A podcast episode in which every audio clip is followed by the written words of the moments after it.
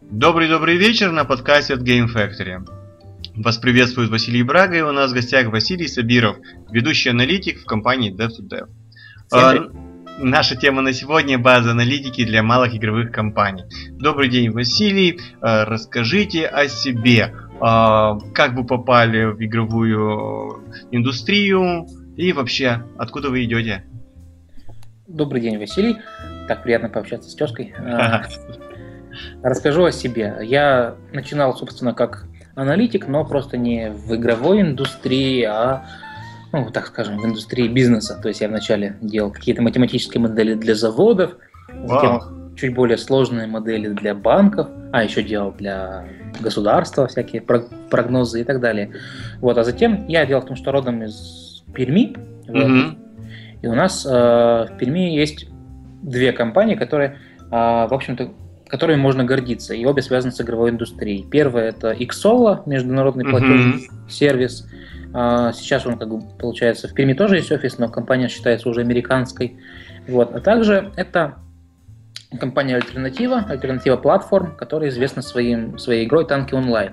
Mm-hmm. А, вот. И что я хотел сказать? Получается, вначале я после того, как поработал в банках и в, заводах и так далее, ага. перешел в компанию Xsola и занимался как бы анализом платежей. А затем, поработав там два года, я перешел в другую пермскую игровую компанию, в Танк Онлайн, и тоже два года так получилось, я там уже непосредственно закапывался в дебри игровой аналитики, очень глубоко копал. Угу. Вот, и вот уже год, как я работаю на литовскую компанию, литовский аналитический сервис Dev2Dev. И, в общем-то, собственно, предыдущий опыт как бы глубокого копания в игровой аналитике позволил мне хорошо в ней разобраться. Ну и теперь я, собственно, помогаю а, другим проектам, в частности игровым, в большей степени игровым проектам, тоже зарабатывать больше с помощью, вот, собственно, аналитики. Вот Слушай, примерно так. Вот, у меня сразу много вопросов. Во-первых, да. эм, э, про танки онлайн, которые назывались альтернатива платформ. Это та альтернатива платформ, которая э, на флеше делала движок. Та самая, да, та самая. Офигеть. О, извините. Но это круто мы когда-то очень ждали, пока Флэш не умер, да, в принципе, когда мы не поняли, что он умирает, мы mm-hmm. очень ждали, э, что вытащит альтернатива. Нам казалось, там был еще э, Пеппер, как он назывался, еще Pepper Vision, насколько я помню, движок, да, который был ваш, вот был, были вы и Pepper Vision. И мы очень ждали, чтобы э, сделал кто-то из вас, сделал анимацию по э, костям, чтобы можно было делать хорошие игры на флеше. Флэш умер. Э, это, да, это очень-очень интересно. А первая игра, на которой ты там так, вот, с которой ты работал? Ну, я все-таки назову танки онлайн, просто потому что работая с Xolo, я не помогал, так скажем, напрямую зарабатывать игры, да, то есть mm-hmm. я как бы там находился несколько э, с другой точки э, фронта, то есть Xolo это как платежный сервис, это некий посредник между платежными системами и играми. И вот я как раз-таки представлял сторону платежных систем. Вот. Mm-hmm. А непосредственно на игровую вот сторону меня перетащили уже танки. Поэтому да, для меня, наверное, первая игра, в которой я так действительно серьезно глубоко копался и разбирался, ну, не, не считая опыта, как я сам играл непосредственно в игры, mm-hmm. то это все-таки танки онлайн, да. Василий, я могу попросить тебя, чтобы ты чуть-чуть отодвинул колоночки от э, микрофона, а то я себя слышу. Uh, у меня ноутбук, я не знаю, что от чего мне надо. Ага, сломай ноутбук тогда, я другого вырежу. Давай просто его чуть побольше раскрою, может быть, будет чуть более удобно, не знаю. Да, ну окей, окей. Я просто иногда себя слышу. Uh, хорошо. Uh, это значит танки онлайн и это аналитика. Uh, давай тогда перейдем к основному нашему моменту, к основному нашему, нашему вопросу. Это вот э, компания, молодая компания, которая до этого не делала игры, они, может быть, делали что-то другое, э, задумывается о том, чтобы сделать свою игру. Может быть, даже они зашли в препродакшн, они сделали какой-то геймдизайн документ или еще что-то типа этого. С какого момента им нужно начинать думать об аналитике? Ну вот знаешь, для молодых компаний, которые только-только хотят делать игру, я бы порекомендовал все-таки в первую очередь делать игру, да, Мгм. чтобы вот как бы аналитика, как некий все равно сторонний сервис, как некая сторонняя затрата ресурсов здесь э, не мешала компании делать действительно хорошую игру, потому что ну, э, мы знаем, что из э, инди-компаний получаются действительно хорошие, интересные игры, когда ребята экспериментируют с геймдизайном, вот пусть экспериментируют, да, а непосредственно, пожалуй, там, за месяц, за два до soft launch а, вот я рекомендовал бы уже начинать задумываться об аналитике, а, например, на уровне интеграции аналитической системы, Мгм. а, на уровне вот формирования структуры событий, которые отслеживать. А, Вот да, например, расставить метки по игре, да, какие-то ключевые события, а, вход в магазин, прохождение уровня, ну, это какие- какие-то такие. А, Мгм. и мы всегда рекомендуем делать это как, бы, как минимум до soft launch а, ну вот скажем месяц-два, просто обычно итерация, итерация занимает на интеграцию примерно столько времени. А, а до того пусть все-таки делают игру. Вот. Да, они должны думать о игре в первую очередь. Я все понимаю. А, Я абсолютно с тобой согласен. Но э, большинство инди-команд, они просто не выживают после первой э, игры. И может быть не потому, что игра плохая. А может быть потому, что они не смогли ее монетизировать. Или может быть потому, что они не смогли а, удержать своего, а, свою аудиторию. А, Давай, э, давай тогда пройдемся по тому моменту. Окей, мы заходим э, в soft э, launch, да. Мгм. В первую очередь, на что мы должны обращать внимание? Ка- За какими метриками смотреть? Если бы маленькая команда, и у нас э, ну, геймдизайнер является и аналитиком, и э, богом отцом, да, и и всем, и всем, и всем. То есть вопрос в том, какие метрики да, лучше, Да. лучше отслеживать. Да, да. Понятно. Ну смотри, а здесь, ну, вообще метрик на самом деле может быть очень много, да, и метрики могут быть еще и кастомные, то есть которые непосредственно под каждую игру разрабатываются, такие как, например, там, баланс валюты по уровням, трата и так далее. Мгм. Вот, я вот в такие дебри сейчас не хочу лезть, потому что можно залезть на несколько подкастов вперед. Вот. А, то есть можно просто по- порассуждать о некоторых общих метриках. Да? Например, а, например, это метрика доля платящих среди аудитории. Вот это, безусловно, важная метрика.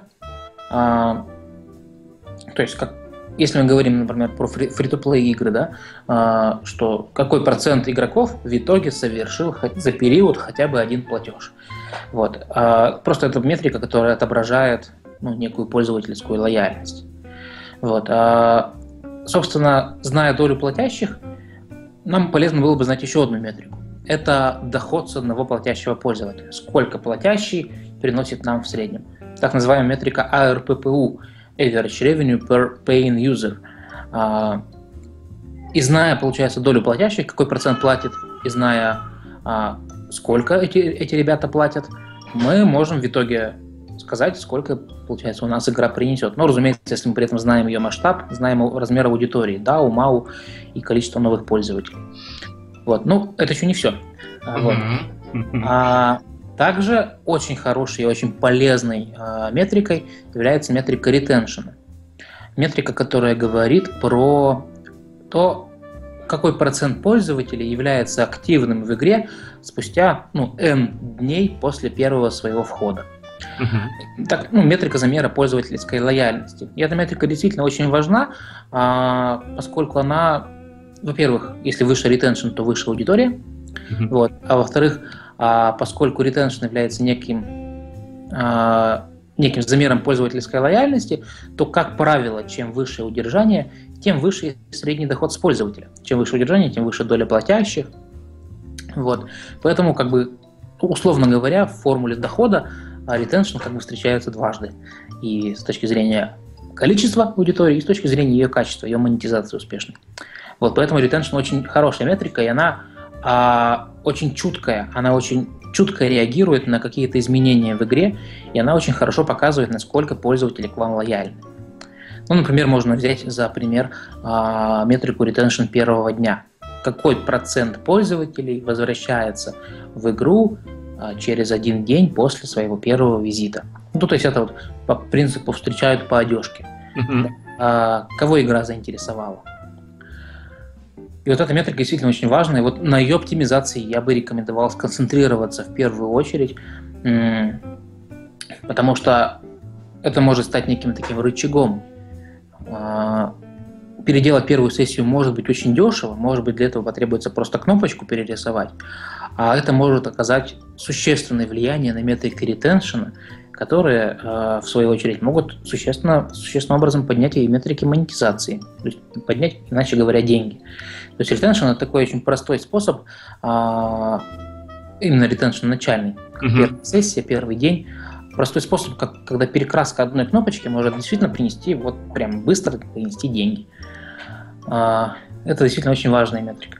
А ну, как, э, вот давай, э, мне очень интересно, вот именно по retention, э, скажи, пожалуйста, ну, как можно узнать, э, что, точнее, какие самые важные, э, даже не знаю, первые шаги, когда ты понимаешь, что retention у тебя маленький, а, с чем его сравнивать, во-первых, а, где и что ты должен делать в первую очередь. Ты понимаешь, что, окей, должна быть для моего жанра ретеншн первого дня должен быть, к примеру, 30%, да, или 60%, я не знаю, какой-то там.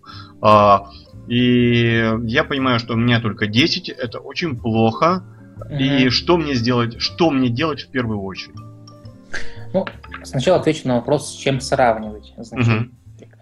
А вообще, в принципе, это очень часто нам задают вопрос, как находить вот эти самые бенчмарки, да, значения, с которыми можно сравнивать. И, как правило, я советую, например, обратиться на сервис quora.com. А, там очень много вот собралось ребят из геймдева в том числе. И там можно задать вопрос, например, ребята, а какой у вас, скажем, в Германии ретеншн первого дня в играх жанра матч 3, допустим. И там просто аудитория такая сложилась, что они рады поделиться своей информацией взамен на то, что ты когда-нибудь с ними поделишься тоже информацией. Вот. А, можно даже не называть имен, просто сказать, что вот ретеншн там такой равен стальки-то.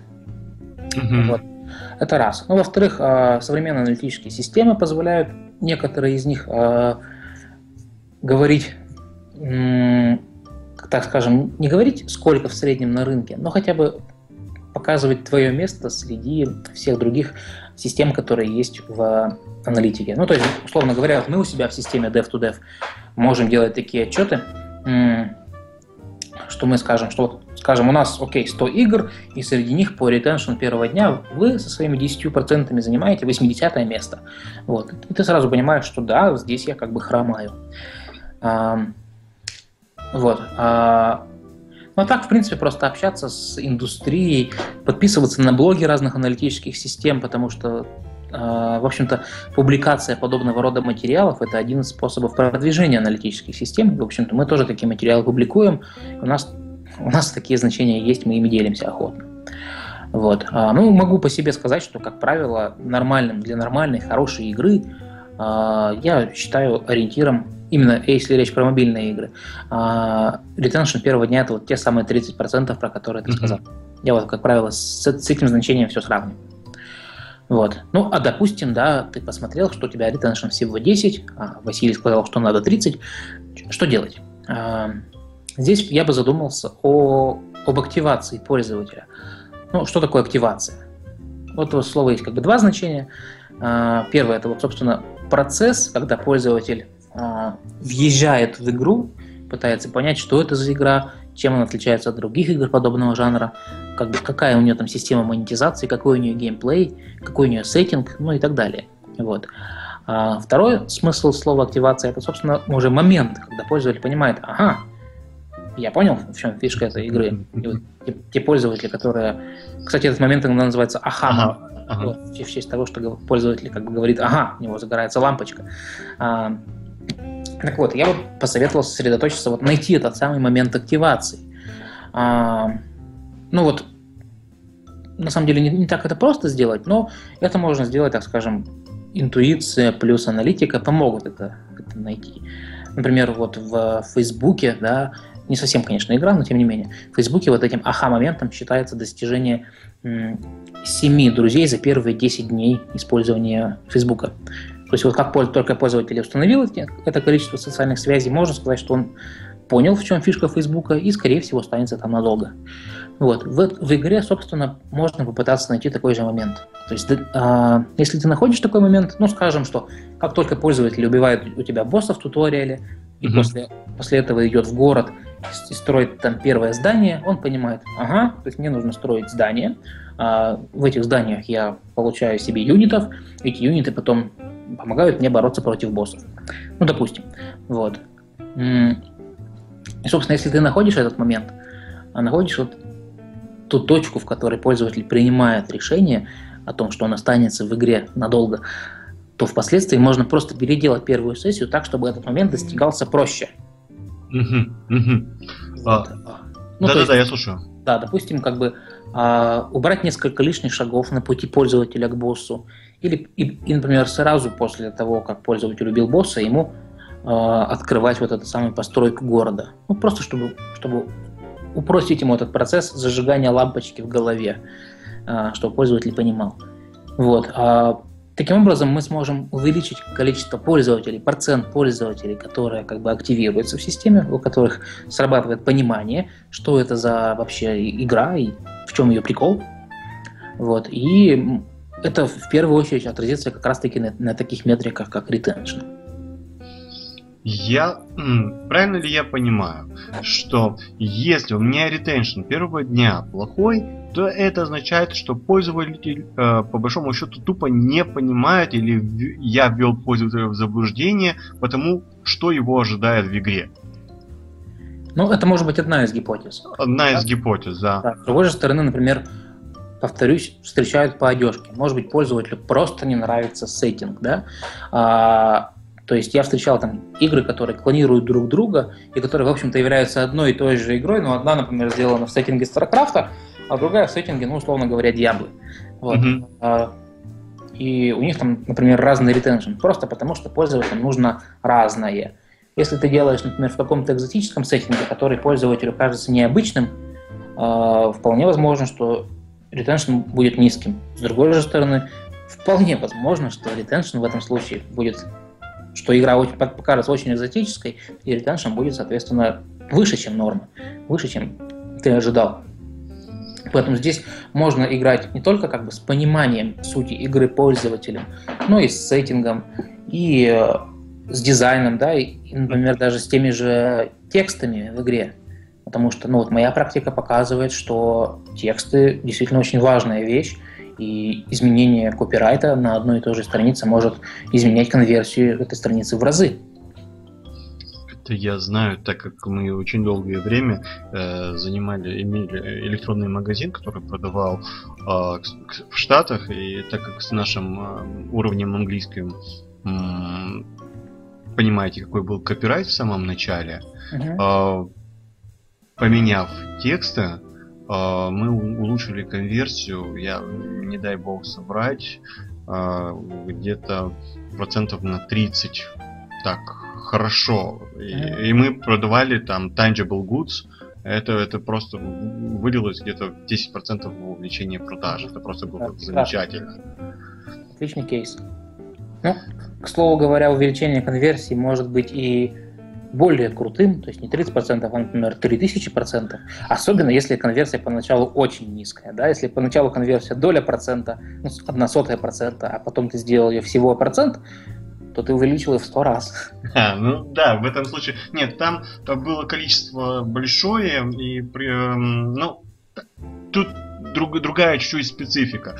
Ведь э, мы не покупали трафик, это было холодные 2005-2006 года, где Google был хорошим, и мы трафик мы не знали такое, что что значит покупать трафик. А, кстати, э, Скажи мне, пожалуйста, твое мнение про покупку трафика в игре. А, когда это необходимо? А, стоит ли сразу покупать трафик или сделать сначала soft launch на каком-то, чтобы увидеть retention? К какому моменту нужно начинать? Вот появилась идея, что нужно покупать трафик. Ну, ты знаешь, мне кажется, что трафик, а вообще ну давай так, покупать нужно. Угу. Вот. А практика показывает, что платные регистрации позволяют увеличивать виральные регистрации. А, то есть, например, тот же AppsFlyer, который занимается, в общем-то, трекингом инсталлов, а, в одном из своих исследований заявил довольно интересную цифру, что одна платная регистрация, согласно их данным, ведет за собой три виральных. То есть ты купил одного человека, он с собой трех друзей позвал. Вот. А, ну, как бы значение выглядит достаточно высоким.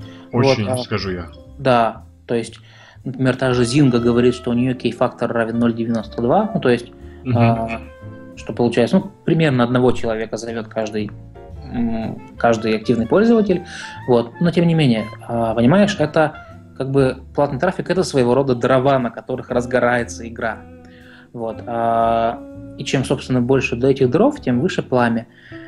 А, Поэтому я вообще рекомендую как бы платный трафик, получается, во-первых, использовать, да, uh-huh. а, а во-вторых, использовать его с самого начала, э, так скажем, широко, широкого действия игры. То есть ты закончил soft launch, ты примерно прикинул свои возможности. Если после soft launch а тебе еще хочется продолжать вообще жить и творить, вот, а, то тогда и, и ты намерен выводить игру на рынок, то лучше все-таки в нее вложиться, потому что там еще срабатывают а, дополнительные циклы, помимо платного привлечения. Да? Угу. Потому что ты купил много новых пользователей, аудитория игры увеличивается, растет позиция этой игры в App Store, ну или там в Google Play, в магазине, короче. Вот, а, и больше пользователей начинают ее видеть. Да? Чем больше как бы, пользователей, тем больше пользователей, иначе говоря. Я понял. Но э, давай скажем честными. Пользователь сейчас очень дорогой. Ну, он безумно дорогой. Или мне это кажется, или это сказки. Э, или можно взять где-то купить дешевле. Ну, не рекомендую я, на самом деле, э, поначалу искать какие-то более дешевые варианты, потому что тебя попросту могут кинуть и по разным источникам доля как бы, фейкового трафика на рынке варьируется от 20 до 60 процентов, и вот это та цифра, в которую я вполне верю. А, то есть 60 я, имеется в виду. Ну, и 20, и 60. Ну, то есть это не 1, не 2 процента, в общем, точно. Вот. Это 20, 30, 40 процентов. Ну, много, в общем, фейкового трафика на рынке.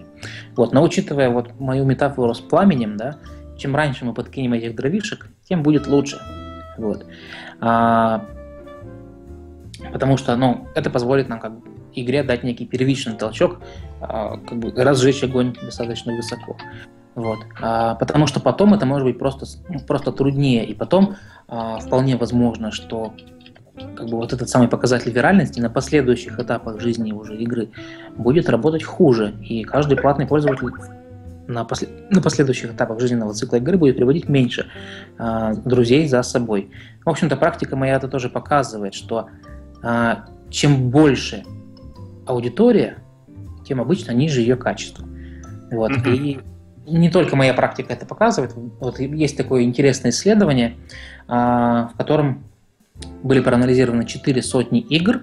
Они были разделены на 4 категории по как бы, их монетизационному успеху. Ну, то есть в первую группу попали самые а, хорошо зарабатывающие игры, в четвертой попали самые плохо зарабатывающие игры. И были произведены замеры их метрик, ну, в частности, таких как ARPU, средний доход с одного пользователя активного, и retention. Замеры были проведены через неделю после запуска игры и через три месяца после запуска игры. Так вот, во всех группах а, через три месяца качество было уже ниже. То есть, mm-hmm. иначе говоря, это, в общем-то, видимо, какой-то один из законов развития общества, развития аудитории. Я не знаю, как это объяснить, но как бы качество со временем размывается. И, как правило, та аудитория, которая приходит к тебе с самого начала, это априори самая лояльная аудитория. Так вот эту аудиторию лучше как раз-таки ловить на максимуме ее полезности.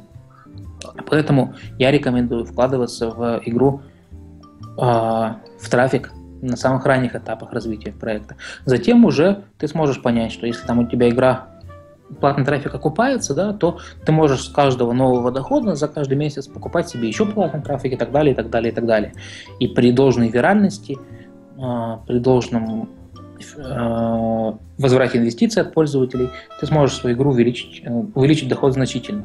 Если же ты прогоришь на этом трафике, вот, на трафике, который куплен в самом начале, тогда, наверное, уже нет смысла и продолжать работать с этой игрой.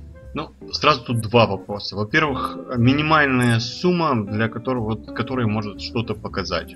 Вот сейчас, на данный момент в мобильном, на мобильном рынке. Это, ну, скажем, это тысяча, десять тысяч долларов. Э, сколько?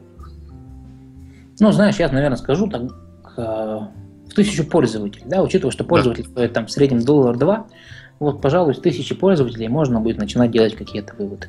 Угу. Хорошо. И второй сразу вопрос. А, как понять качество трафика? А, как его оценить? Какие метрики помогают, э, если у тебя, например, вот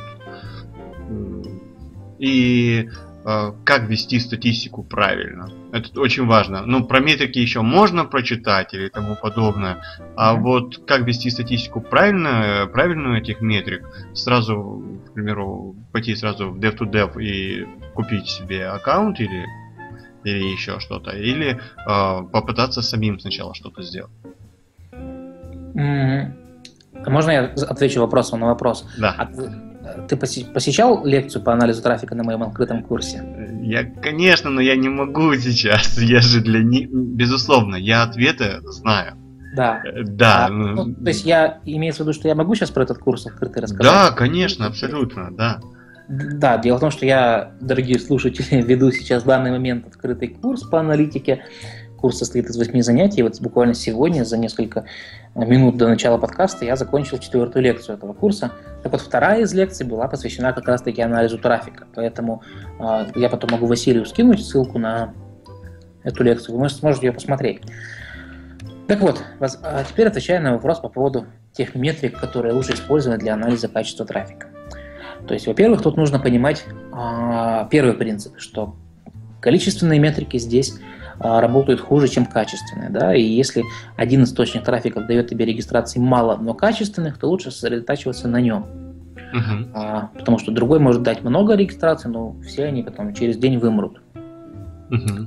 Если же говорить про метрики качества трафика, то тут можно выделить как бы краткосрочные метрики, то есть те, а, которые сработают уже непосредственно в первые сутки пребывания пользователя в проекте. Ну и, и скажем, про условно долгосрочные метрики, которые измеряются уже днями.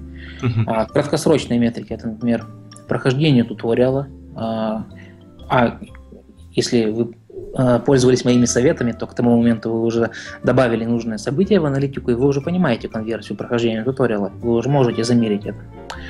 А, это, например, изучение нескольких первых игровых разделов, входы в магазин, ну, то есть такие действия, которые характеризуют правильно мотивированного пользователя. Вот. Если же говорить про долгосрочные метрики, ну, то, то это retention первых дней, one day retention, retention двух дней, трех, ну, семи и так далее. А, также это доход с пользователя. Здесь лучше считать не просто доход, а накопительный доход. То есть сколько один пользователь приносит приложению за первый день своего пребывания в проекте, в игре, угу. за два дня первых, за первых два дня пребывания в проекте и так далее, там, ну, до семи, до скольки угодно. Вот. А, ну и также, учитывая, что у каждого источника трафика разная цена а, привлечения, ну, она может, конечно, не, не сильно разная, но тем не менее там какие-то небольшие проценты разности в них в ней могут быть, то учитывая, что у вас у тебя есть информация и о доходе, и о цене, то ты можешь посчитать как бы возврат инвестиций. То есть ROI, Return on Investment, за первый день, за второй, за третий и так далее. Вот. И сравнивая, пожалуй, вот этот ROI является, наверное, наиболее оптимальной метрикой для оценки качества трафика, потому что он учитывает в себе и доход, и цену трафика. Да, и, как правило, именно метрика ROI, поскольку она а, на нее влияют с двух сторон и ценой, и возвратом этих инвестиций, она является вот наиболее чуткой к качеству трафика. И, пожалуй, вот именно на ней я и предпочел бы остановиться э, и сделать ее как бы главной целевой метрикой анализа качества трафика. Угу. Еще один вопрос. А, э, в, мобильном, в мобильных играх примерно какой э, lifetime одного юзера? Даже не lifetime value, а просто мне интересно, сколько живет один юзер в мобильных играх в среднем? Я бы сказал, что, наверное, месяца два. Месяца два. Да. А, ну, то есть это такая очень средняя по больнице. а, значение, вот, то есть в какой-то игре а, пользователь может жить несколько дней, то есть довольно-таки быстро отваливаться. Вот. В какой-то игре он может попросту быстро пройти за несколько дней. Ну, вот я, например, игру Lifeline прошел там буквально за два дня. Да? Вот. А, но в среднем в такой мобильной игре, а, пожалуй, да, два месяца. Но если у меня э, средняя такая игра, я должен понять, ну, примерно, какой должен быть lifetime value. Сколько мне за жизнь должен принести э, пользователь. Э, ну, предположим, средняя по больнице, по жанрам и тому подобное. Но, в принципе, я должен понимать. Ну, здесь, конечно, трудный вопрос по поводу lifetime value среднего по больнице. Уж очень как бы... Разный велика, он, да. Велика разница по играм, да. Самое главное, чему, какому условию должен соответствовать lifetime value, ну, поясню для тех, кто не знает, lifetime value – это а, среднее количество денег, которое приносит один пользователь игре за всю историю своего пребывания в этой игре. Так вот, этот lifetime value должен быть попросту больше, чем CPI, ну, чем стоимость привлечения вот этого пользователя. Если пользователь принес больше денег, чем он стоит, а, значит, в общем-то, можно говорить про некую окупаемость трафика. Ну, понятно, что здесь как бы можно, могут быть несколько «но», в частности, например, то, что пользователя одно дело привлечь, другое удержать. Uh-huh. Вот. А, но, тем не менее, lifetime value должен быть как минимум больше, чем CPI. Соответственно, если мы покупаем пользователя, ну, там в среднем за доллар-два, как я говорил, да, uh-huh. вот, то LTV должен быть как, ну, как минимум больше, чем 1-2 доллара. Ну вот я встречал игры с LTV 2 доллара, с LTV 10 долларов и, и даже больше. Вот, но, но, но средний по больнице здесь будет уж очень большая дисперсия будет у этого среднего. Хорошо, хорошо. А может тогда возьмем по жанрам как-то, к примеру, вот для пазла free-to-play, три в ряд, к примеру. Ну, я, я даже не знаю. Просто э, вот делаешь ты игру, да, э, и ты должен понимать, к чему ты стремишься. Э, какие, ну, вот ты делаешь, к примеру, ну, очередной три в ряд. Я не против три ряда, или я просто беру как пример, да. Uh-huh. Я должен знать, какой у меня в принципе должен быть lifetime value, lifetime value. Я должен понимать, он на нее проживут там два месяца у меня. Э, там игра не стоила, она дешевая, я делал ее 50 подряд, она мне стоила, скажем, ну, от 3 до 5 тысяч долларов, да. Сколько uh-huh. мне юзеров нужно, чтобы хотя бы э, выйти в ноль и потом пойти в плюс. Ну, я э, смог, чтобы я смог планировать э, хоть как-то. Или это в принципе невозможно в игровой индустрии? Ну, вообще, знаешь, а, чем больше я работаю в игровой индустрии, тем больше я склоняюсь к тому, что э, успех игры – это довольно-таки случайная величина. Вот. И там тот же самый Supercell или там Rovio, э, и та же Zynga, тому хорошие примеры, вот, что у них выходили игры, которые проваливались. Хотя, казалось бы, эти ребята понимают там в монетизационных и виральных механиках лучше, чем кто бы то ни было. Вот, однако, ну не катит пользователям игра, ну что ж ты поделаешь. Вот. А, ну, это не значит, что нельзя пытаться планировать, да, то есть ты, я рекомендую всем пользователям просто, знаешь, собрать такую не, такую тривиальную Excel, в которой вот ты просто говоришь, что пользователь мне приносит столько в день. Угу. В, среднем, в среднем он живет вот столько дней значит он мне принесет вот столько денег. Купила я его за столько, если у меня будет вот столько пользователей, то я получу вот столько денег. Э, хотя бы, хотя бы вот на таком простом уровне, да, сделать, сделать такой некий а, план, а, чтобы ты с легкостью мог изменить один параметр и посмотреть, как это в итоге повлияет на, на твою игру. Ну, вот. чтобы ты мог хоть как-то планировать, да. хоть в чем-то. А, да, да, да. А вот отвечать на вопрос про LTV по жанру я по-прежнему не буду, ну, потому что уж больно велик, велик разброс. То есть я скажу, например, тебе 3 доллара или 5 долларов, вот, но это не означает, что пользователи будут теперь вправе ждать, что если не выпустят игру матч 3, то они обязательно заработают 5 долларов с игрока. Нет, они могут заработать 20 долларов с игрока, а могут заработать ровно 0. Ну тогда давай подойду к этому вопросу с другой стороны. А, какие, какие жанры имеют э, самый большой, самый большой LTV? Ну вот, ориентировочно. Ну, это хороший вопрос. Я подобными исследованиями не занимался, поэтому здесь я скорее, знаешь, скорее скажу тебе, так скажем, не как аналитик, а как просто человек, который, который прилюдно поразмышляет вслух.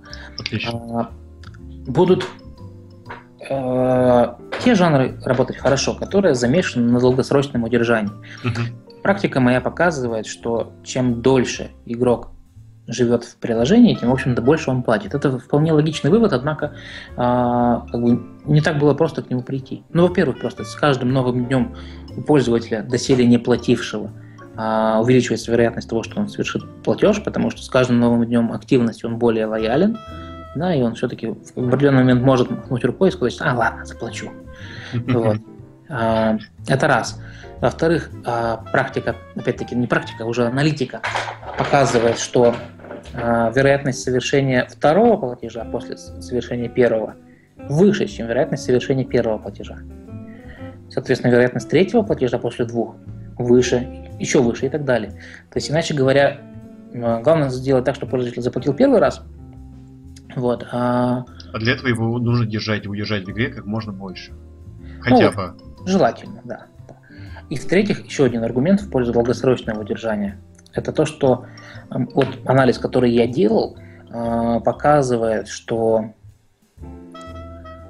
а, каждый следующий платеж в среднем у пользователя в среднем больше, чем предыдущий. Там вот по логарифмическому закону изменяется а, это, эта величина. Ну, то есть первый платеж обычно тестовый, такой разведочный, да, пользователь пробует, сколько вот я, ну, понравится ли мне платить, да, получу ли я какую-то выгоду, какую-то дополнительную эмоцию, дополнительные ресурсы от того, что я вот один денежку заплачу. И платят там ну, 1, 2, 3 доллара. Вот 6 долларов средний первый платеж, согласно нашим данным. Неплохо. Ну, это опять-таки тоже средний да. по больнице. Вот. Затем, как бы пользователь, следующий платеж уже там будет в среднем 8-9 долларов, в среднем там 10 и так далее. И вот как бы платежи, которые уже имеют номер там 10 плюс, а, в среднем уже это 13 долларов. Ну, то есть уже два раза больше, чем, чем первый платеж. Mm-hmm. Вот. Это как бы три аргумента в пользу того, что долгосрочное удержание действительно важно в игре. А теперь, возвращаясь к вопросу о жанрах, а, я бы, наверное, поставил на, не, ну, на некой стратегии, на, на PvP, например, на карточные игры, да, то есть mm-hmm. игры, в ко- которые как бы обладают некоторой бесконечностью своего геймплея. Реиграбельностью. Реиграбельностью, да. Вот. А матч 3 здесь тоже хорош, но там, как правило, а, а, так скажем, либо цены низкие, либо там сбалансировано как-то не очень правильно, либо просто а, вполне нормально играть не платя. Ну, тот же самый там Candy Crush можно играть не платя и, и дойти до довольно высоких уровней. Просто на этого требуется дольше времени. Вот. А так вот, да, игры с наибольшей реиграбельностью. Вот, стратегии, может быть, ролевые игры сюда отнесу отчасти, карточные, да. Хорошо, тогда давай вернемся чуть на, назад. Мы говорили про э, э, retention, причем долгосрочный. А как добиться долгосрочного ретеншена? Вот такие вот для новичков. Какие ошибки делают новички э, и теряют людей в долгосрочной, долгосрочной перспективе? Или что им сделать, чтобы не потерять? Ну, здесь хорошо работают вот различные те самые механики, которые применяют вот вышеупомянутые мною компании. Например, это ну, ежедневные подарки, да? Uh-huh. Ежедневные подарки это хороший э, способ вернуть пользователя. Это вот э, еще Павлов на собаках это доказал. Вот. А, во-вторых, э, есть вот э, книжка, называется она Hooked автор ее Нир Яль, я не помню, как она называется по-русски, а, там говорится про некий интересный цикл, а, цикл, который вырабатывает у пользователя как бы привычку возвращаться, цикл, который помогает увеличить удержание проекта, в том числе игрового. Как он работает? А, это пользователь должен сработать вот некий триггер, как звоночек у собаки Павлова. После этого пользователь должен совершить некоторое действие, за действие он должен получить награду, причем эта награда должна быть именно переменной. Uh-huh. Я сейчас все это поясню. Uh-huh. И затем следующим этапом пользователь должен эту награду каким-то образом инвестировать. Вот. И вот внедрение такого цикла в игру позволит увеличить а, ретеншн, в том числе и долгосрочный. А, поясню, что такое, например, а, переменная награда. Скажем, когда мы говорим про сервис Instagram, в котором пользователь выкладывает фотографии, получает лайки, то каждый раз, когда пользователь выкладывает фотографию, он не знает, сколько лайков она соберет, кто ее лайкнет. он не знает, какие комментарии она соберет, но тем не менее пользователь ее выкладывает и затем постоянно проверяет свой телефон, что там у меня вообще, как меня лайкают. Вот. Потому что это переменная награда. Пользователь не знает, какую награду он получит за свою фотографию. А, ну, в играх, собственно, то же самое. Там пользователь в том же, в том же там, Clash Royale а, ставит сундук на открытие, ему, mm-hmm. приходит, ему приходит триггер, что твой сундук открыт, он идет, получает переменную награду, то есть какой-то случайный набор карт. А, пользователь его дальнейшим образом инвестирует, то есть распределяет по своей колоде, а, играет и, в общем-то, ждет очередного триггера, когда у него откроется новый сундук. Вот, вот это яркий пример того, как реализуется такой цикл. Вот, и добавление таких циклов действительно помогает увеличить а, ретеншн и как бы дело здесь не просто какой-то игровой механики, а в том, что эти циклы вот действительно работают как бы, с психологией человека, с его рефлексами. Вот. А здесь собаку Павлова я совершенно неспроста вспоминаю, потому что это реально как бы игра с человеческими рефлексами. Именно по, по той же причине а, получения переменной награды пользователи постоянно проверяют, например, Facebook. Они не знают, как, какая награда их ждет а, в виде там, очередного поста или очередного сообщения от его друзей. По той же причине пользователи проверяют и почту, ну, если мы не говорим про рабочую почту. Вот. Ну да. А, что не знают, как бы, кто ему напишет и о чем это будет письмо. Это некая переменная награда за то, что пользователь открыл, прочитал. Вот. А, и вот добавление подобного рода механик в игру позволяет действительно увеличить ретеншн. Окей, okay, правильно я понимаю, сори, что я перебиваю, что а? ты должен создать условный рефлекс у твоего пользователя, э, а переменная награда ведет к тому, что он э, еще к ожиданию, к ожиданию получения фана. Э, потому что вот само ожидание и э, э, то, что ты не знаешь, что ты получишь, это будет что-то более-менее крутое, это заводит еще сильнее. А, ну, я с тобой абсолютно согласен, кроме формулировки должен. Ну, не скажу, что а, должен. Окей. Вот. А, так скажем, что практика показывает, что у многих это работает. Вот. Угу. Поэтому это, по крайней мере, стоит попробовать, попробовать реализовать. Что ты скажешь по поводу того, э, по поводу ивентов? Э, стоит ли делать э, ивенты? Имеется в виду а, ну, к примеру, у тебя игра, и тут раз в два месяца, ну вот lifetime человека два месяца, и ты раз в два месяца делаешь какие-то ивенты, связанные с каким-то там праздниками или еще что-то. А, к примеру, тот же Candy Crush или не Candy Crush, неважно. Условная игра, вот ты там у тебя Хэллоуин, тут добавляешь три в ряд, в ряд будут у тебя тыковок, э, тыковки. Uh-huh. А, или там Новый год, там снежиночки. А, и ты делаешь э, ну там уведомления, о которых мы сегодня говорили, да, вот что у нас есть новый контент. Это может сработать? Ну, опять-таки смотри, вот все вот эти ивенты к каждому празднику, это тоже своего рода вот этот самый цикл. Угу. Вот срабатывает триггер на календаре, праздник, значит, вполне возможно, а, и пользователь в этом не уверен, это переменная награда, вполне возможно, если я сейчас совершу действие и зайду в игру, я получу вот эту самую переменную награду в виде тыковок или снежинок. А, он заходит и действительно получает, и он как бы инвестирует это самое действие в свой фан. Да? Угу. Вот. А, и только поэтому можно сказать, что ивенты, ну вот различные, так скажем, мероприятия в игре, это хорошо. Я не видел ни одного мнения о том, что мероприятие это плохо. Это действительно позволяет увеличить ретеншн. Это раз. Что пользователь будет ждать следующего праздника, чтобы увидеть, ну, получить новую переменную награду. Э, да? Во-вторых, mm-hmm. каждый такой ивент может позволить вернуть тех пользователей, которые отпали потому что ну, они узнают, что там теперь вместо конфеток тыковки, и захотят поиграть, как эти тыковки выглядят. Прикольно же двигать тыковки, а не конфетки. А, и вот те ивенты, которые делали мы, действительно позволяли возвращать ну, немалую долю тех пользователей, которые, казалось бы, уже отпали. Вот. Это второй, второй аргумент в пользу ивентов. Третий аргумент в пользу подобного рода мероприятий – это попросту увеличение дохода, а, потому что такие мероприятия, как правило, а, сопровождаются хорошими и щедрыми скидками. Это так. Вот. А скидки это, в общем-то, один из важнейших инструментов монетизации. Ну, как минимум потому, что он является собой тот же самый цикл с переменной наградой. Ты не знаешь, на что будет скидка и сколько процентов. Вот.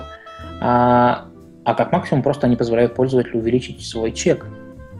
Вот, поэтому да, ивенты, безусловно, нужны. Понятно, что далеко не, не у всех есть на это ресурсы, потому что под это нужен новый арт, да, под это нужны новые тексты, это нужно организовать к этому моменту новый релиз, чтобы пользователи при этом еще и успели обновиться, да. Это дорого. А, это может быть дорого, да. Однако, а, как бы если игра в принципе уже вышла на такие зарабатывающие рельсы, то подобного рода мероприятия только лишь помогут зарабатывать еще больше. Тут, конечно, очень важно не переборщить, потому что если, например, делать скидку каждую, ну, допустим, каждую пятницу, да, вот, то пользователи уже к третьей неделе смекнут, что по пятницам скидки, и не будут покупать ничего в оставшиеся дни. Вот, и будут ждать только скидки по пятницам. Вот. Понятно, что здесь нужно как бы не нужно делать это очень часто, а не нужно делать здесь очень больших скидок. То есть нужно сделать так, чтобы вот эти награды были знаешь, такой большой радостью. Вот мне папа раньше за зарплаты Kinder сюрприз покупал.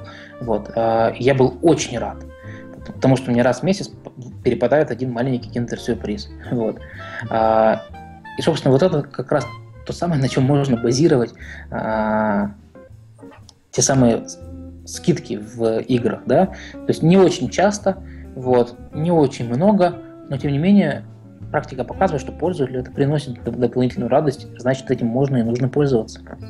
Вот тут у меня вот э, остальные вопросы появляются.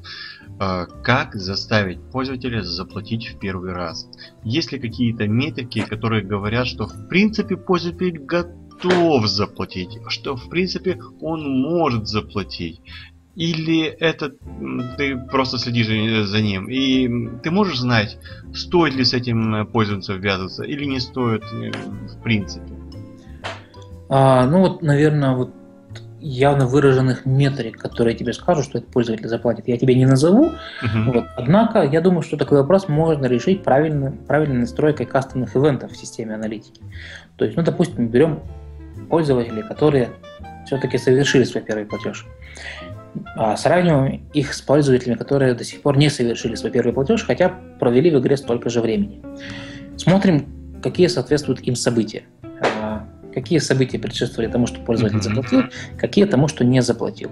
А, вполне возможно, что ты увидишь, ну, например, что пользователи, которые заплатили, они ну, скажем, провели на одну попытку на уровне больше. Ну, допустим, что-то что подобного рода. То есть какое-то событие, возможно, ты увидишь какие-то принципиальные разницы в событиях, а это означает, что потом а, можно создать пользователям искусственные условия, условия, при которых они все-таки будут а, склонны заплатить первый платеж. Так, к тому же создавать paywall, да, правильный paywall, ну, стена платежа, после да. которого он начинает платить, я уже для всех, а, так, чтобы он и игру не оставлял, это не было слишком хардкорно, да, mm-hmm. и, и так, чтобы он заплатил. И это как-то сравнивать. Вот тут момент, как не переборщить а, и не сделать из игру free-to-play pay-to-win. Или тут как э, метрики э, смотреть. Сколько раз можно э, позволять, к примеру, игроку не, э, не проходить, вот, к примеру, там, 7 раз, одну стадию не проходить 10 раз. Вот как-то так. Вопрос вот он такой, такой плавающий. Да, вопрос действительно плавающий. Я тебе так скажу. По поводу пейволов, давай ты меня спроси следующий вопрос. У меня там есть что сказать. Вот. А по поводу вот а, того, как сделать free-to-play, а не pay-to-win, нужно просто сделать так, чтобы преимущество пользователя, который заплатил, было временным. Вообще, ну, один из одно из условных таких правил нормальной фри-то-плей игры, хорошей фри-то-плей игры гласит, что пользователь в игре э, должен иметь возможность заплатить столько денег, сколько он хочет заплатить. Не хочет пользователь платить, ну и пусть не платит, пусть себе играет, пусть себе ждет, когда сундуки у него откроются. Хочет пользователь заплатить, может заплатить тысячу долларов. Дайте ему такую возможность. Вот. Но, однако, эта возможность должна быть, тем не менее, временной. В том же Clash Royale давай посмотрим, как некий образец современной актуальной фри-то-плей игры. Да, пользователь платит 1000 долларов. На эту 1000 долларов он может моментально открыть кучу сундуков. Да? Он быстренько эти сундуки открывает, испытывает новые эмоции, во-первых, от открытия, во-вторых, от того, как у него потихоньку начинает меняться колода с каждым новым сундуком. А, он начинает выигрывать все больше и больше, увеличивать свой рейтинг, и раз он вдруг достигает такого рейтинга, на котором он уже не так крут. Вот. То есть он получил э, свою эмоцию, свой возврат от инвестиций э, в виде эмоций 1000 долларов.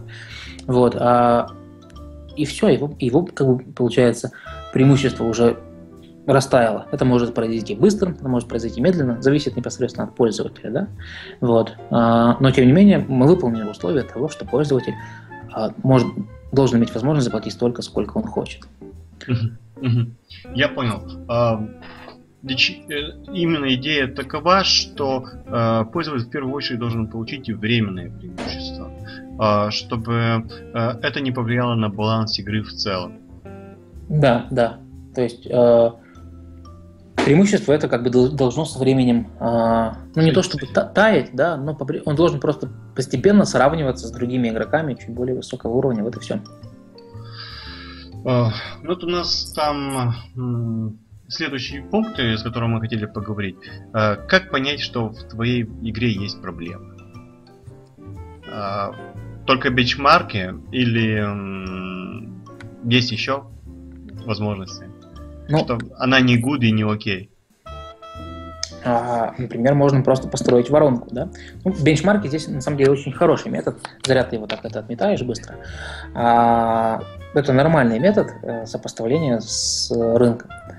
Вот. А, с другой же стороны, можно просто построить воронки и обнаружить, скорее всего, если ты построишь воронку, то ты довольно быстро обнаружишь, что есть те шаги, конверсию на которых ты бы мог улучшить.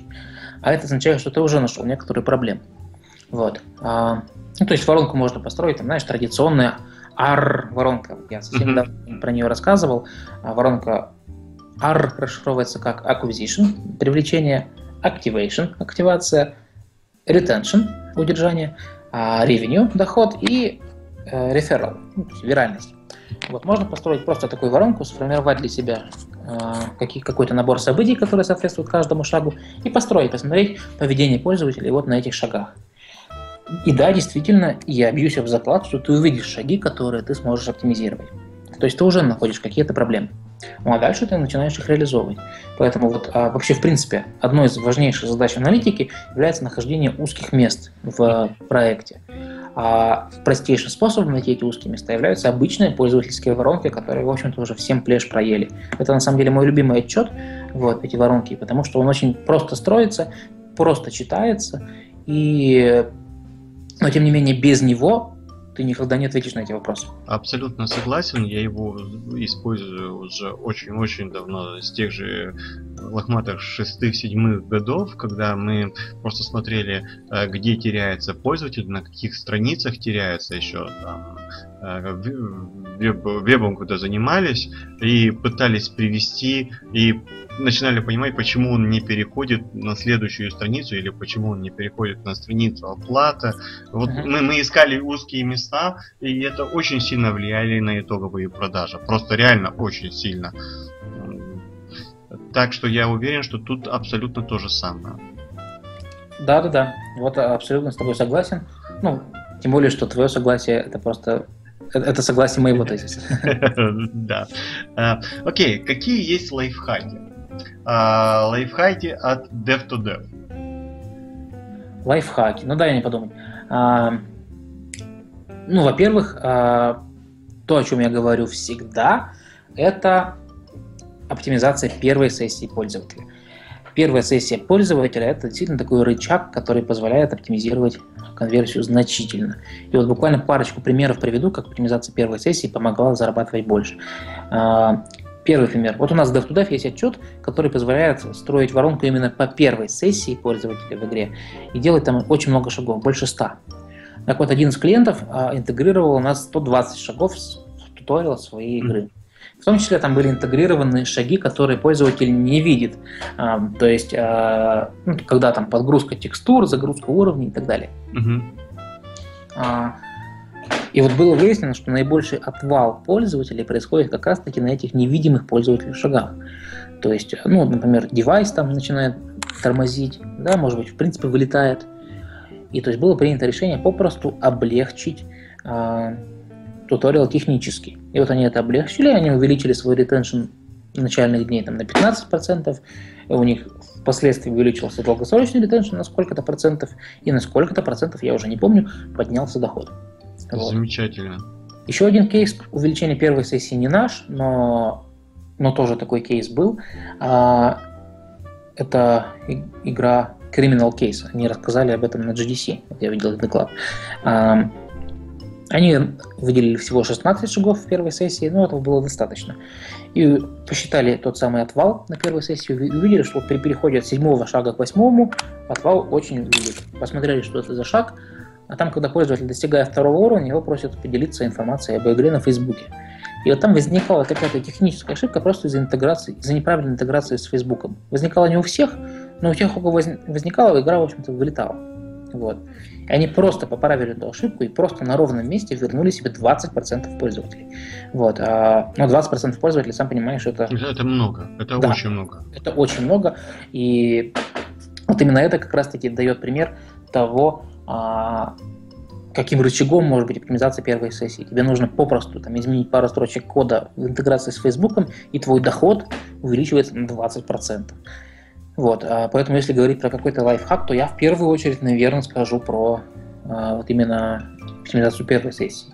Второе, это то, о чем сегодня была наша лекция, это коммуникация с пользователем. Да?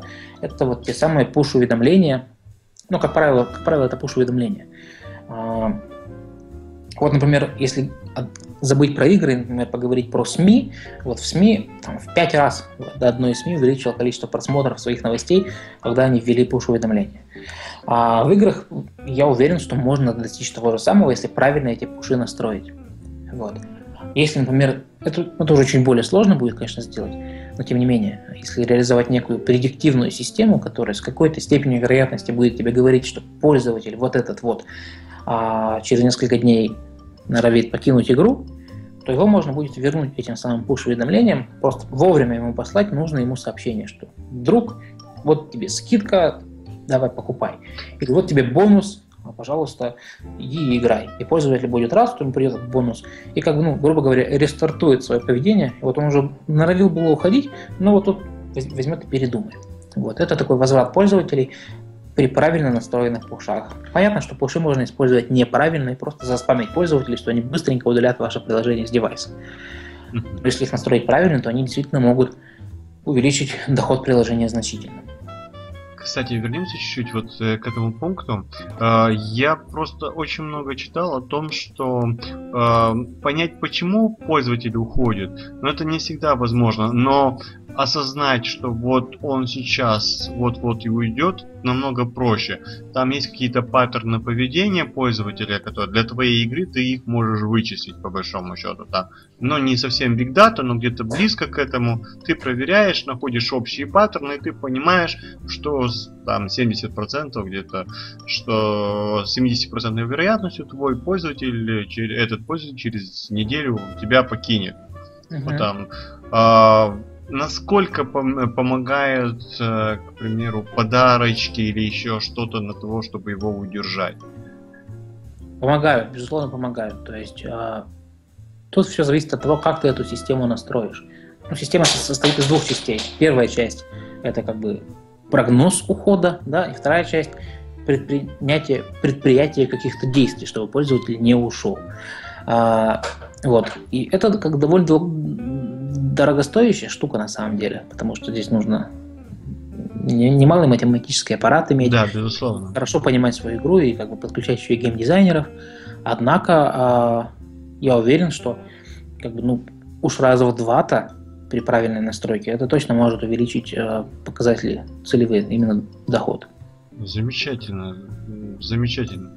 А я просто читал некоторые там доклады по тому, что в принципе, они хотели при помощи Big Data я уже не помню, какая это компания, но они хотели при помощи Big Data э, увидеть, почему уходят люди, да, но mm-hmm. смогли выделить только то с 90% кажется вероятностью, что они определяют, что вот, к примеру, через неделю они уйдут, но причин так и не смогли выявить.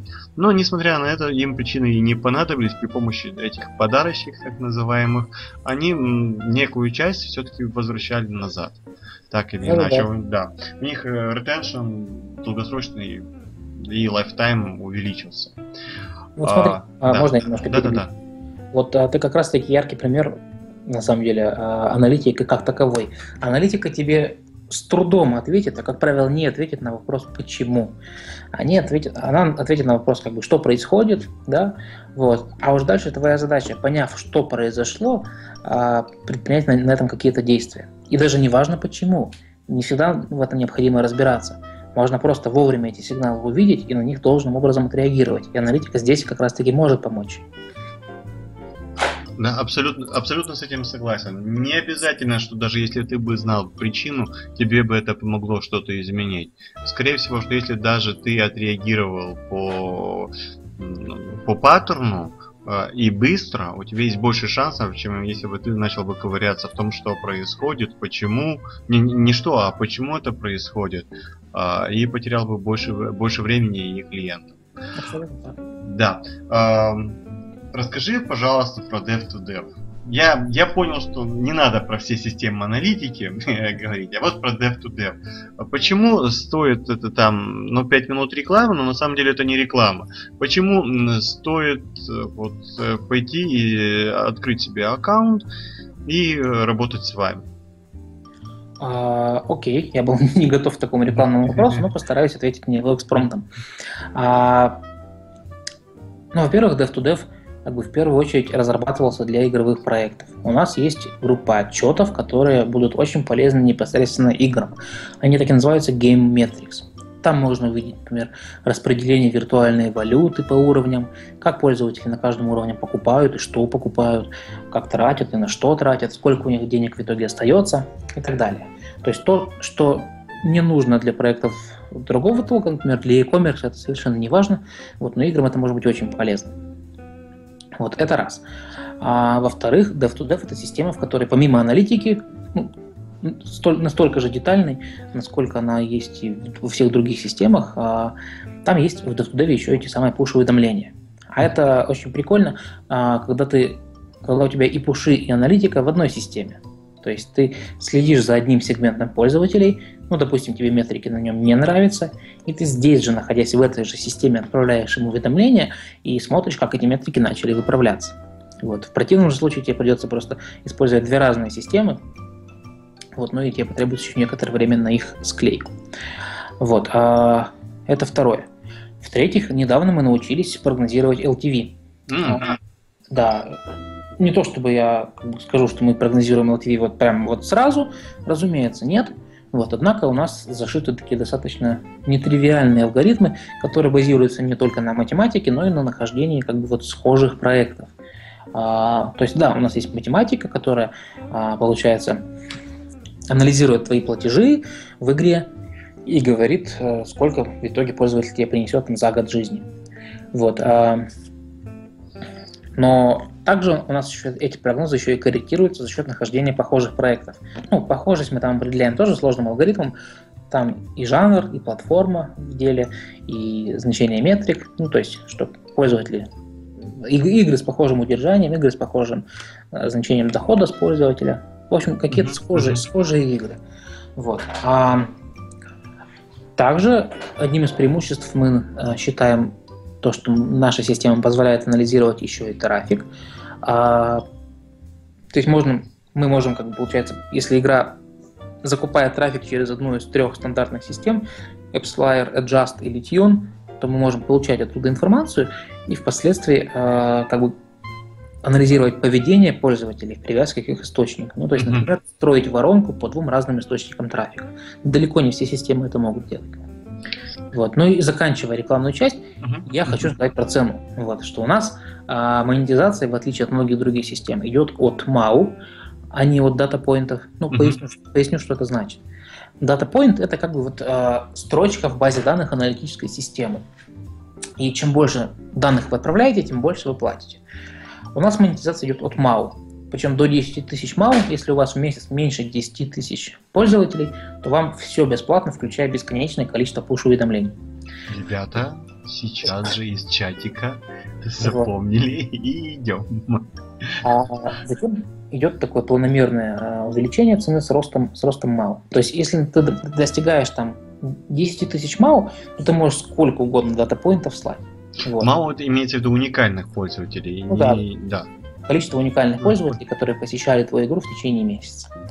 Ну, вот. это soft launch с вами можно сделать без проблем. Да, да, да. То есть у нас еще вот э, к вопросу о преимуществах, у нас 30 а, дней бесплатно, то есть ты за эти 30 дней можешь интегрироваться и запустить soft launch, посмотреть, как, как что это будет, и за это время ты получаешь как бы весь функционал бесплатно в руки.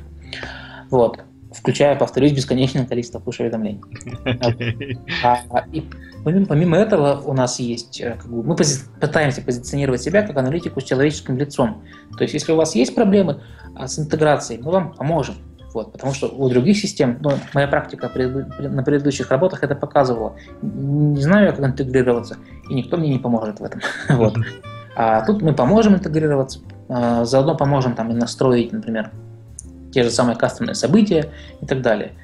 У нас до кучи есть еще например, аналитические консультации. А, можно подключить dev-to-dev и подключить как бы нашего аналитика на аутсорс. Вполне возможно, это буду я лично.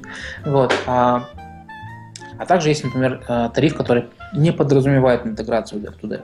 То есть ты можешь ничего не интегрировать, просто, просто взять нашего аналитика на несколько часов, и он тебе проконсультирует, что и как. То есть э, мы еще и пытаемся быть аналитикой человеческим лицом. Вот именно поэтому, э, ну еще учитывая, что все ребята русскоязычные, вот, и, и будет просто, просто общаться, и языкового барьера не наблюдается. Вот, наверное, вот это основные преимущества dev-to-dev. А, может тогда э, спрошу? Я не буду спрашивать про, про другие, потому что ну, их можно найти на самом деле. Тут поиск с ни, ничего такого тут нет. Но меня больше интересует вот такой момент. Как ты считаешь, есть ли момент э, и стоит ли вообще писать свою статистику? И когда это стоит делать? Если он есть. Это очень хороший вопрос. А, мне вот через два дня предстоит выступать в Минске на конференции, где я буду выступать вот докладом примерно на эту тему. Я немножко опасаюсь, потому что до сих пор четкого ответа для себя я не придумал. Вот. А мне кажется, что как бы для начинающих компаний а, система аналитики, аналитики это как раз то, что надо. Во-первых, а, современная система аналитики для небольшого, небольшого размера игр бесплатны. Ну, как бы пример с DevToDev я привел. Во-вторых, они уже априори дают тебе те отчеты, которые тебе будут полезны. Потому что если ребята занимаются игрой, как я вот говорил, что лучше заниматься поначалу все-таки игрой. Вот. Ребята занимаются игрой и не хотят э, там, по этой аналитике прокачиваться, они не обязаны прокачиваться по этой аналитике, просто они могут взять эту систему и на небольшом масштабе бесплатно эту всю аналитику получить. Вот. А понятно, что дальше как следующим этапом а, жизнедеятельности проекта является то, что он э, растет, и аналитика становится для него уже не бесплатной. Вот. А когда же стоит начинать пилить свою систему? Ну, мне все-таки кажется, что для этого компания должна э, настолько вырасти, чтобы она сама к этому пришла, что нужна своя система аналитики. Э, видишь, когда, когда перестанет хватать стандартных отчетов э, системы, и более того, когда ваши потребности выйдут сильно за пределы аналитической системы. Потому что вот у нас dev-to-dev как? А, если у тебя есть какой-то очень сложный кастомный запрос на аналитику, для которого у нас не предусмотрено стандартного отчета, ты можешь всегда выгрузить сырые данные и как бы, в Excel, там, отфильтровав их, сделав нужные расчеты, сам сделать какие-то выводы. Вот. Однако, когда тебе и этого уже перестанет хватать, да, когда ты захочешь как бы, вывести аналитику на совершенно новый уровень, ну, для этого, во-первых, твоя игра должна уже быть достаточно большой, чтобы у тебя уже были и аналитики в штате, а, которые будут это делать, да, и дата-инженеры. А, вот именно тогда, наверное, стоит, стоит переходить к своей системе аналитики.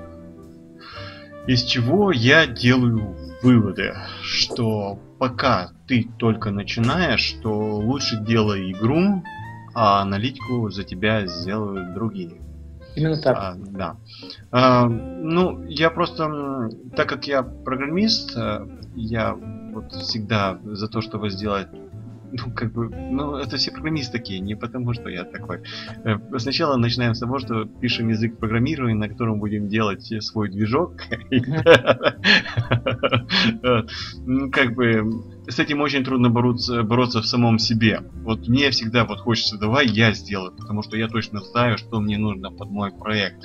Но это не совсем так а, ты только начинаешь, ты не знаешь, что тебе нужно, и, и после того, как ты вот мучаешься, делаешь все коряво, придумываешь, заходишь на тот же dev-to-dev или на что-то другое, не обязательно dev-to-dev, и ты видишь не только те отчеты, которые ты с трудом смог сделать, а те сотни отчетов, э, или сколько там у вас, их, которые ты еще не думал и даже не знал, что они тебе, э, что они тебе нужны, а они тебе оказываются, ой, как нужны. Вот да, как-то да. вот так. Вот нужно понять, смотри, что а, вот ты, ты действительно сказал, что ты программист, да, и, и там нас слушают тоже ребята-разработчики. Вот. А, а есть ребята-аналитики, задача, ну, такие, как я, задача которых анализировать. И вы знаете, как писать игры, а я знаю, как их анализировать. Вот. А, так зачем я, вот, например, не собираюсь писать игру. Ровно так же и не рекомендую пытаться анализировать игры тем, кто эти игры хочет, любит и умеет писать. Вот, а, знаешь, вот есть такой ролик про, про Гэри Олдмана, который э, в баскетболь, на баскетбольной площадке э, говорит про, про то, что как бы баскетболисты не должны играть в кино. Вот. Да, да, да, да. Очень эмоционально говорит, что вы понимаете, что эти баскетболисты совершенно ничего не умеют делать в кино. Вот. А, и, он, и потом в конце говорит, видите, как я эмоционально сказал? Потому что я актер, потому что я этому учился. А вы, ребята, играете в баскетбол. Вот. Ну, окей, у нас такой эмоциональный э, такой э, э, концовочка. Э, я уже ну, концовка? Я ну, думал, мы, мы там часик, там 10 минут проговорили. Э, дай, пожалуйста, ребятам совета. Вот с твоей точки зрения, что им поможет с первой игрой или э, что может им помочь сделать игру более удачной, чем предыдущая с точки зрения анализа? А, ну, повторю тот тезис, который я говорил в самом начале. А, сосредоточьтесь все-таки на игре, потому что, да, вот а, как раз-таки инди-разработчики – это те ребята, которые двигают игровую индустрию вперед. Вот, поэтому я рекомендую игровым разработчикам все-таки, да, делать игру и получать от этого удовольствие. Вот. А такие сервисы, как, например, аналитика или там какие-то любые другие сторонние сервисы вам в этом, в этом помогут. Вот. Однако, если вы будете просто сильно отвлекаться на подобного рода вопросы, как аналитика, именно на этапе создания игры, то вы просто перекроете себе некий творческий поток, и это сделает ваши игры только хуже. Вот, поэтому моя рекомендация, да, а, сосредоточьтесь на игре. Понятно, что аналитика здесь а, может быть. Поэтому на досуге можете почитать кое-что по теории вероятностей. Это то, что поможет вам и в играх разбираться лучше, ну, потому что теория вероятности это то, что выросло из игр, да, из э, костей, из кидания орла и решки и так далее. Вот. А, так что, если вам как бы, интересно, то можете почитать что-нибудь по теории вероятности, просто по статистике, достаточно научно-популярной литературы. Это а, очень приятное чтиво, которое немного повернет ваше сознание в нужное русло. Вот. А, а вообще, как бы, если так уже подниматься на еще на уровень выше, то просто как бы, делайте то, что вы любите, и тогда, тогда это все получится. Да, безусловно. Это был очень полезный вечер лично для меня. Я задал те вопросы, которые я не задавал на ваших курсах. А, задал их по-своему, потому что мне трудно печатать, а голосом мне получается проще. Хотя и тут я заикаюсь иногда, все нормально. Эм, огромное тебе спасибо за то, что ты пришел. Я думаю, что мне было бы интересно э, пригласить тебя уже э, для того, чтобы в следующий раз мы обсуждали какой-то конкретный проект, вот который только появился, к примеру, ну тот же как вот Clash Royale, когда mm-hmm. пытались сделать deconstruction, вот появится какой-то интересный проект, и вот мы его обсудим с точки зрения аналитики, что было, как было сделано, как к этому прийти, э, я думаю, что может получиться очень хороший. Да, давай. Да. Мне тоже будет очень интересно. Зови, я с радостью присоединюсь. А, окей, э, всем до свидания. Спасибо большое. Все, пока-пока. Пока-пока.